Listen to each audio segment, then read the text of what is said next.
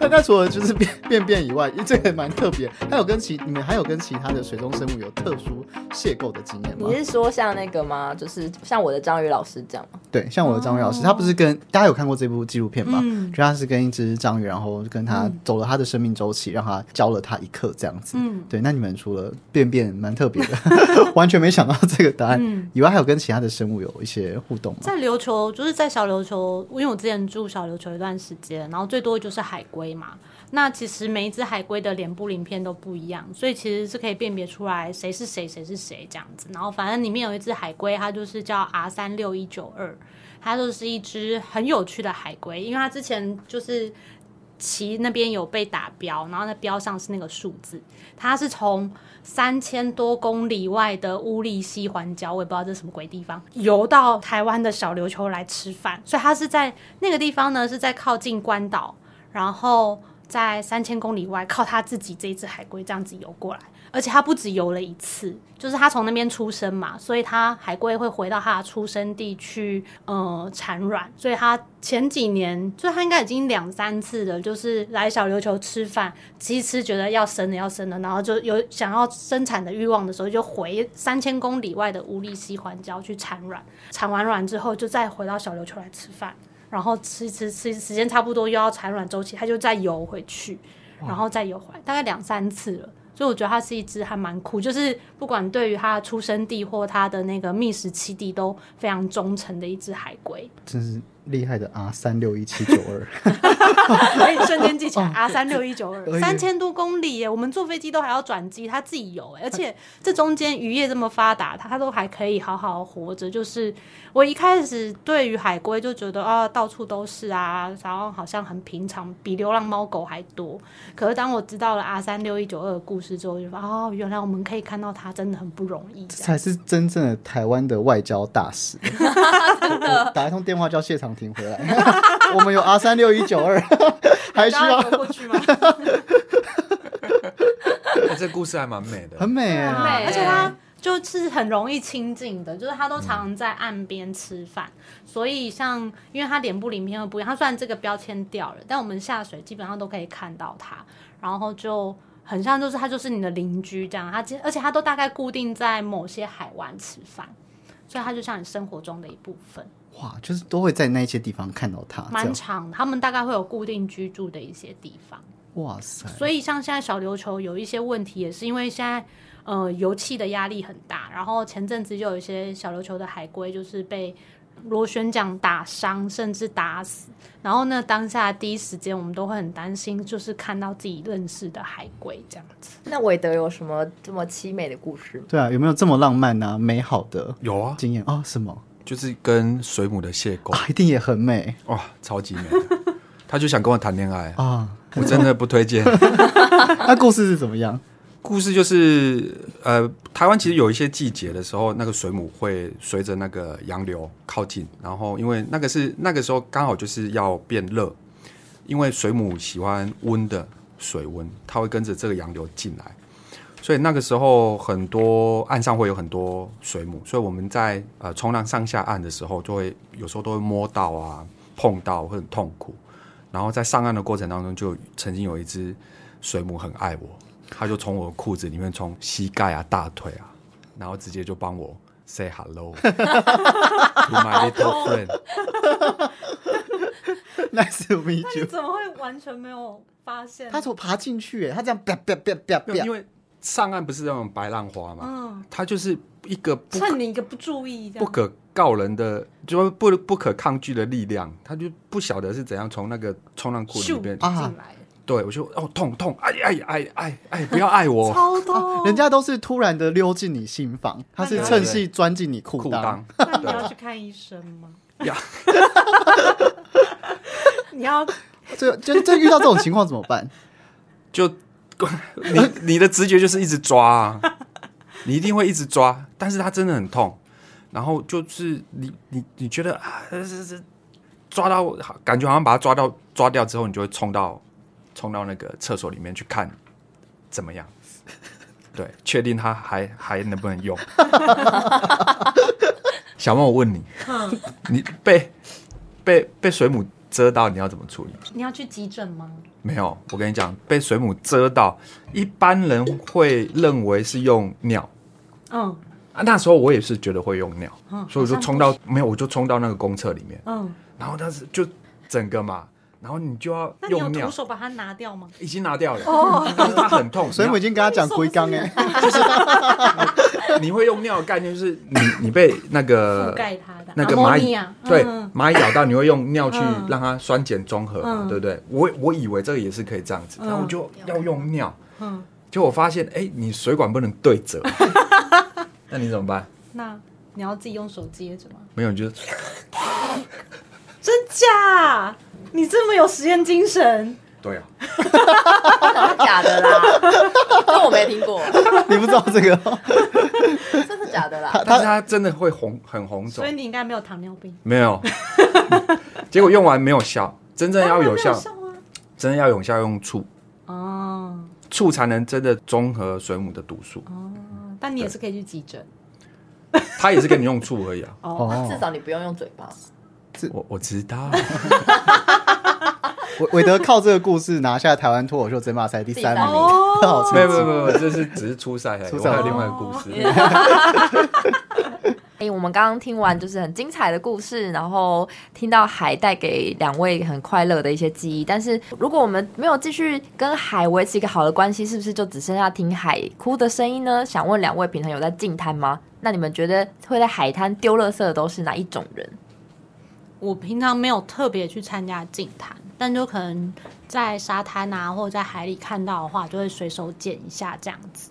对，然后因为我朋友他们都是在办净滩活动的，这样基本上台湾人，嗯，大多数人并不是真的在沙滩或海海里丢垃圾，因为百分之八十的垃圾是陆地上流下去的，所以我们觉得我们有好好的把垃圾丢到垃圾桶里，但它可能还是会有各种原因出现在海上，像是台湾早期很多的垃圾掩埋场都是在海边，然后或者是说像绿岛的垃圾掩埋场也是在海边，就我们进海进得很辛苦，然后就哎，就进上来的还是可能会有跑到海里的问题，或者像有一些，嗯、之前像我住小琉球的时候，有些垃圾桶。垃圾桶它就设在海边，那你丢满了，然后人还会继续丢，然后垃圾就会飞到海里。所以其实并不是说大家真的在海滩啊或沙滩上丢垃圾这样子。陆地上的蛇跑进去。那韦德呢？嗯，每年固定会会参加净滩，那因为、呃我们冲浪的人很喜欢海边，所以我们会像是托萨这种协会，它也是固定会办。那它会办在什么时候？它办在刚刚小莫讲的很对，就是这些垃圾从哪里来的？呃，会在台风过后。为什么台风会把那个河流里面的垃圾，或是我们城市制造一些垃圾，会经由河流流到大海里面去？经过这个台风之后，又把这些垃圾打到整个岸上。台风过后，你去海边看，你一定是看到满目疮痍，各式各样的垃圾。所以这个时候真的很需要大家去去协助。这个部分啊，就是平常除了净滩，有什么是可以再多做一点的吗？就是对海这个部分，小莫嗯有没有什么建议？因为像我那些净滩的乐色人朋友们，就是这些乐色专家，他们都说，就是其实就是你日常生活中的减速，就是减少制造乐色，就是平常你每天就已经在净滩了。就像生活中你可能自己带一些环保杯啊，或者自己带一些餐具，那你就不会就不会制造太多乐色，然后你就可以减少，就不用说到一定要特别到沙滩上去捡这些东西，这样。减少陆地上的垃圾，就会减少海上的垃圾。对，这是相辅相成的。嗯然后我有个故事想要呃分享一下，就是其实我我去捡那时候，我会很常发现那种瓶盖。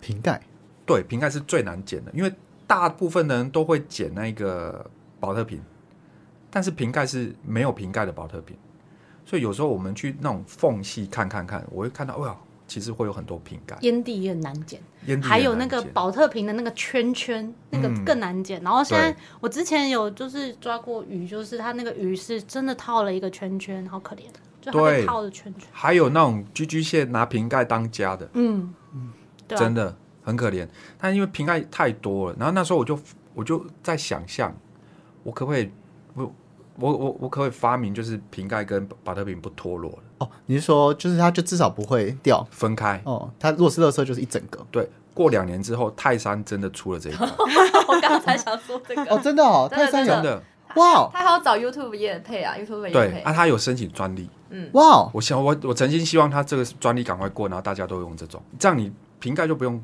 开了。当然是最好的就是你自己带带家里带水出去，用对环保杯，用自己的水壶，这个是最棒，你又可以保温或是干嘛。对，但是你真的如果这个这个商业行为还是在的话。你你你有的选择，我会建议你可以选那个。我没有业配，我就是觉得你可以选那个。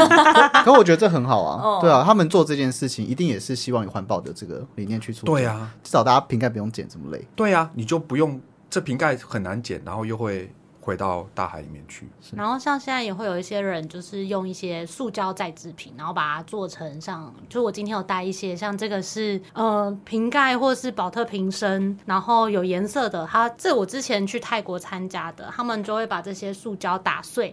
然后再把它融再制之后，它那个其实是有点像扣扣，呃，你要把它折断，它不是这样用的吗？没有不是哦它是它是东西扣进去这样。对对对，哦挂东西，然后很像鲨鱼的样子。那它还可以做其他，就是像那个肥皂盒啊，可它其实都是塑胶材质，因为剪剪不完之外，这些东西其实也很难就是再处理，嗯因为它要再制的东西，可能我们人可能会不放心穿在身上。所以你可以制造一些，就是有点像也是纪念品啊等等的，让大家可以重复再利用它这样子。One hundred percent recycle plastics，嗯，这个厉害。重新赋予它另外一个用途了。对，对啊，而不是就是乐色还是乐色。那你们看到有没有看过最不可思议的乐色？想说怎么可能会有这个东西出现在海边？人头，骗人！我天啊，你在抓！真的啦，讲讲真的啦，不要啊应，该有充气娃娃的头吧？你那是讲真的还是是？还你们都很、欸欸欸没有啦，以为是人头啦，没有，但是有啦，那个梳头发那种假人头，哦那个也很恐怖，那个很恐怖，很可怕哎、那个真的是很恐怖。呃，很像是有种什么诅咒的感觉。对，一开始都会催眠自己，欸应该是椰子壳吧，椰子壳吧，但是它就是太像了。然后你、哦你站近之后，你会抓朋友说，嘎嘎嘎来跨买呀，小莫有看过什么？说保险套啊、卫生棉啊、尿布啊这些全部都会有啊，而且是在水下的，所以它会吸满了水。然后像保险套就是会，就是就是装满水的样子这样。哇，对，但是这些垃圾就是它如果只是呃比较乖巧的卡在某些地方就还好，但像是有一些是这种什么布啊，或是一些那种袋子，然后因为在海里，就我们去潜水，大多数都是会有珊瑚礁的地方，所以像这些袋子啊什么，它只要覆盖在这些珊瑚礁上面，就是这些珊瑚它就会吸收不到阳光，然后就会逐渐就白化、最后会死掉。就我之前去近海近滩的时候，就有拉起来一个，就是那个布，它是我看它只是盖在那个珊瑚上，那是我第一次去近海的时候，就是我看它只是盖在那个珊瑚上，它一半没有，可是再打开你就真的会很难过，就是一半就真的是白的，然后一半是彩色的，啊，你就想说天哪，这样就死掉，哦对，它就这样就死掉嘞、然后就你就发现说，在海里的这些生物，你会觉得好像它们很多，但其实它们很容易就就死掉了。哇，欸我我补充一下，近滩是人在沙沙滩上近，哦。他们这个近海更更更有意义，就是他们背装备是潜在水里面捡那个你看不到的垃圾。因为刚刚那个小莫有提到说，其实垃圾啊，其实在陆地减量的话，就对海其实是也是会有帮助的。那海跟我们的那个生活跟空气，其实也都会有一些循环。这几年你们接触的海，有跟我们的空气一样变得比较浑浊吗？那潜水或是在海里面看到的生物有没有变少？小莫这边，嗯，我觉得比较难这样直接回答，因为空气像是空污，它会有一个那个指数，但是在海里目前我们还没有所谓这些指数去测量它。可是像他刚刚说到，就是台风或下大雨的时候，你就会看到从嗯、呃像我在小琉球的话，你就会看到从陆地上就冲下来那种黄泥巴水，它其实就像阴阳海一样，就是围绕在岛屿的周边。可我一开始以为想说，哎，下雨应该就是这样吧，好像很正常。后来才知道说，哦，原来这是水土保持没有做好，才会有这样的状况。那这些泥沙，它如果冲到海里啊，进到海里，它覆盖像我刚刚讲，它又覆盖珊瑚，啊珊瑚又死又死掉了哇！就是珊瑚好容易死掉，这是珊瑚的问题吧？很容易死掉，这样啊？就你就觉得啊，天哪，各种方式它都会死，所以其实是蛮困难的。然后它又不好不好养。不好养，真的很难，一年养长个一公分你就要偷笑了。哇塞，水水中 baby，水中 baby，那韦德呢？就是因为平常应该韦德也有在潜，有时候也会潜水嘛，有觉得生物有变少吗？自潜，自潜潜对，自潜，嗯，生物有变少，就是你有你们有什么感觉吗？还是说大海太大可能这十年前后，你们都觉得这个生物变少，这可能也是要老师们做这些统计。调查对对对，哦像像邵广照老师，他就稍微做一下调查，北部的这个鱼源的种类是有减少的，然后在台湾就是整个海洋资源其实是往下走，对。但是你说我们看到或是是不是有变少，这个要取决于我们什么时间进入。如果像我们进入的时间已经数量没有那么多了，其实就就是差不多就这样。那那如果要改善这个状况的话，嗯就是我有听过一个叫做海洋保护区，是吗？海保法嗯，这个东西，它是它是会有帮助的，还是哦，当然会有，因为其实像我一开始做记者，然后在做这些海洋相关的采访的时候，然后跟也会出国去采访，你就想说，哎，为什么人家国外都做得很好，然后台湾怎么就是什么都没有，或是做得很差？结果后来我才发现，我们的海洋委员会就是台湾的海洋的主管最高主管机关，是二零一八年才成立的。哇所以等于说，我们自诩是一个海洋国家，可是我们的海洋这些政策等等，就是跟小 baby 一样，都还在刚起步而已。所以像你刚刚说的这些海洋保育法，也才是这几年就是大家很极力想要推的，就是可以让这些呃海洋的资源环境可以保保护跟保育它。但是在这个法律之外，其实呃包括现在比如说渔业法啊、国家公园啊这些等等的，其实都是有呃。都是有一些某种程度上不同强弱程度的保护，这样子。韦德手吗？熟海？海海保海法保海保法这一块，没办法，我不熟，这不你不要欺负我没读书。让人还是很浪漫。但是我我觉得，我觉得我我有感受到，就是呃，这些接触海，因为越来越多人会潜水，或是自潜，或者冲浪，但是这些肯接触海的人，他会真的慢慢爱上这个海，然后就会尊敬这个海，然后去保护它。所以我就觉得这是一个善的循环。嗯，我觉得呃，最终还是要大家去去靠教育，就是教育说。已经已经不是那阿嬷时代了，嗯，而是你来接触看看，然后爱上它，嗯，我保证你一定会爱上它了。我我我可以这样子讲，我很有信心。可能除了体育课去学游泳之外，可能可以带大家去学游泳在游泳池对我吧？我的意思说这样。除了游泳对以外，应该要嗯让大家直接去海边、哦去做一次真的这样子的体验。对，而且有一个东西叫海洋疗愈，是其实就是你真的心情很不好，大家其实去，你不要走真的去投海啦，你就坐站在海边，然后听听海的声音，其实是是蛮舒服的。然后风啊，感受啊，这有这有科科据科科学根根据的的，因为大海有个频率，一分钟是八次，哦对，就是大海的，就是人家说就是就是心跳，大海的心跳，啊，它会疗愈你。是是跟浪这样子的的频率。对啊，哦，就是你会听到那个声音，然后就觉得很舒服。是对，而且它不限定就是只有白天，你可以甚至可以去是晚上，然后你去那边，然后跟朋友聊聊天，然后听海浪的声音，吹着微风，看着满天的星空。还有比哦妹吗？还有饼妹吗？不好意思讲，这不是最美的风景吗？你想想看有多浪漫。是甚至夏天的时候，你可以看到星空是银河，这些都是你想象不到，可是它就在你身边。那你没有去试，你就体验不到。不用钱的快乐。真的。哎、那想要问两位啊，就是不管是冲浪、潜水或是海啊，带给你们整个价值观最大的改变是什么？呃，可不可以有一句送给台湾海洋的一句话或愿景？哦，我想到那一句话，就辛苦了。哇，你不觉得海洋很辛苦吗？哎就是包容的所有的东西啊，垃圾啊，人类的欲望啊，开发啊，看比妹的欲望你的坏情绪也是一种。对啊，对啊，然后带给我最大的改变，其实就像我刚刚说的，让我慢慢学会放松。这样，因为当记者其实是一个很高压的工作。那在海里，当你什么都不能做，你只能想办法让自己放松的时候，在陆地上，其实你有很多选择权，你可以就是去打坐或干嘛，可是你还是会胡思乱想。可是当把你丢在海里，你什么都没办法，你得要靠自己的时候，你才会专注在那个 moment 跟那个当下。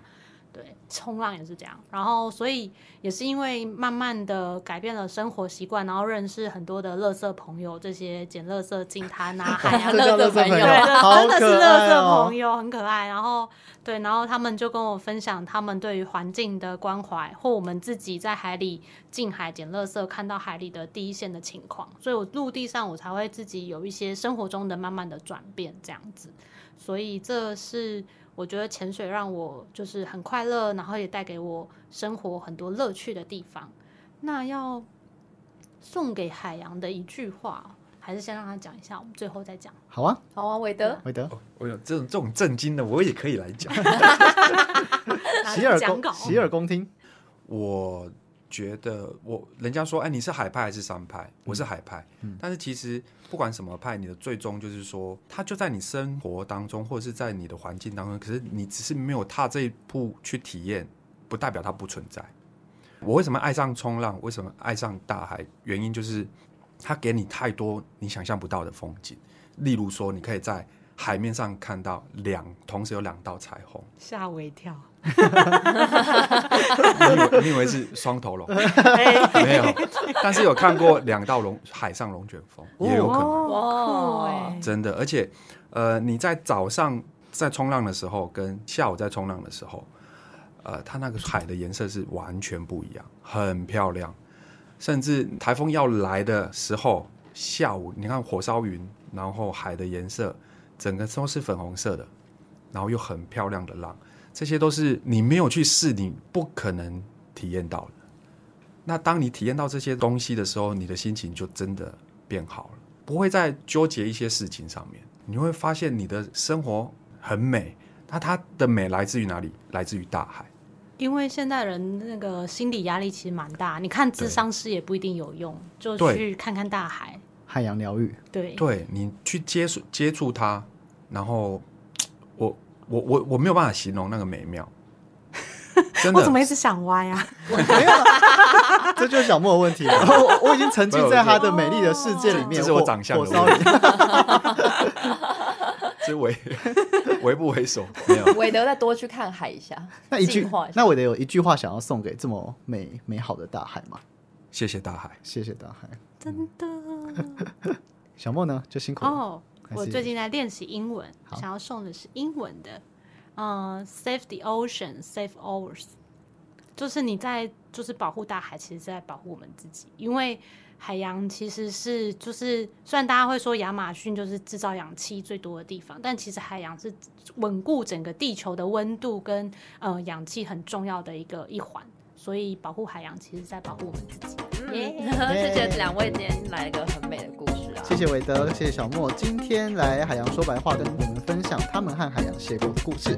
如果大家对海好奇，想要看两位的爱海生活，欢迎到脸书上追踪黄小莫的旅行生活，还有韦德的 IG W A D E 就可以找得到喽。好，我是志宇，我是明恩，我们下集见，拜拜。